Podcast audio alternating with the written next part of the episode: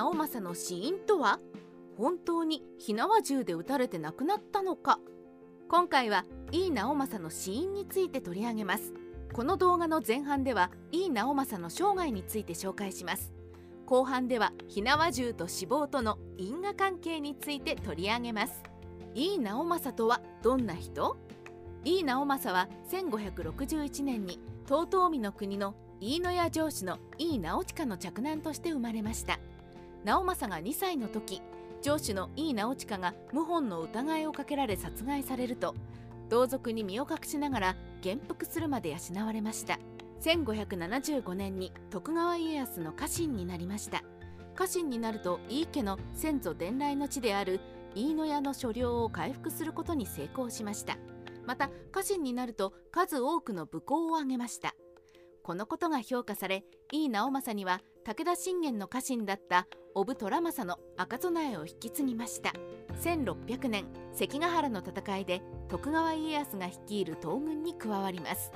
関ヶ原の戦い後近江の国の沢山城に移ります。沢山城から彦根城に城を移し彦根藩主となりました。関ヶ原の戦いで薩摩の島津義弘の軍を追撃した時に鉄砲に撃たれました。鉄砲で即死することはありませんでしたが鉄砲の傷が原因で1602年に死亡しました。火縄銃で撃たれるとどのような症状が出るのか。火縄銃で撃たれると体に穴が開きます。直径10ミリの弾で撃たれると体に20ミリの穴が開きます。鉄砲で撃たれると即死する場合と即死ではない場合があります。ここではそれぞれの場合についてどのような症状が出るのか紹介します。火縄銃で即死する場合を取り上げます。まず弾丸が脳に命中することが挙げられます。脳に命中すると神経が機能しなくなり即死します。心臓の場合全身に血液を流すポンプのような役割を果たすことから血流が止まり即死に至ります。脳や心臓以外では動脈に命中した場合が挙げられます。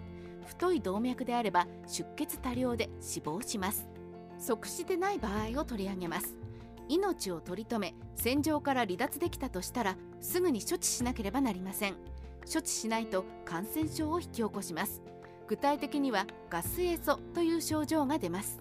ガスエソとは傷口から侵入した細菌が筋肉を壊死させる病気です。二酸化炭素やメタンを発生させながら感染が広がり筋肉が腐ります。やがて臓器に影響が出て死に至る病気です。井伊直政の死因とは？井伊直政は鉄砲に撃たれたことによる傷で死亡しました。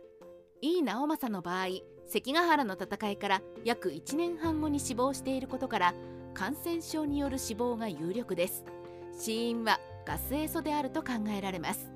関ヶ原の戦いにおいて鉄砲で撃たれ毒素が血中に流入しました。弾丸に入った毒素が周囲の組織を壊死させ血行障害による酸素不足が起こりました。やがて敗血症を起こし多臓器不全で井伊直政は死亡しました。現代の戦争においてガスエソによる死亡は少なくなっています。ガスエソの治療法として抗生剤の大量投与や高圧酸素を投与することによる治療法が確立されています。なお井伊直政の死因については破傷風という説もありました。しかし破傷風の潜伏期間が3日から3週間であることや井伊直政が関ヶ原の戦いから1年半生きていることから矛盾します。破傷風については否定的な見解です。戦国時代ライターオフィス樋口の独り言。今回は井伊直政の生涯について振り返るとともに関ヶ原の戦いでの鉄砲傷について取り上げました。この動画を通して井伊直政の死因は感染症であることが分かりました。具体的にはガスエソで敗血症を起こし多臓器不全に至ったことによって死亡しました。破傷風という説もありましたが潜伏期間を考慮すると否定的であることも分かりました。今後戦国武将の死因について鉄砲の傷によるものだけでなく病気によるものにも注目したいと思います。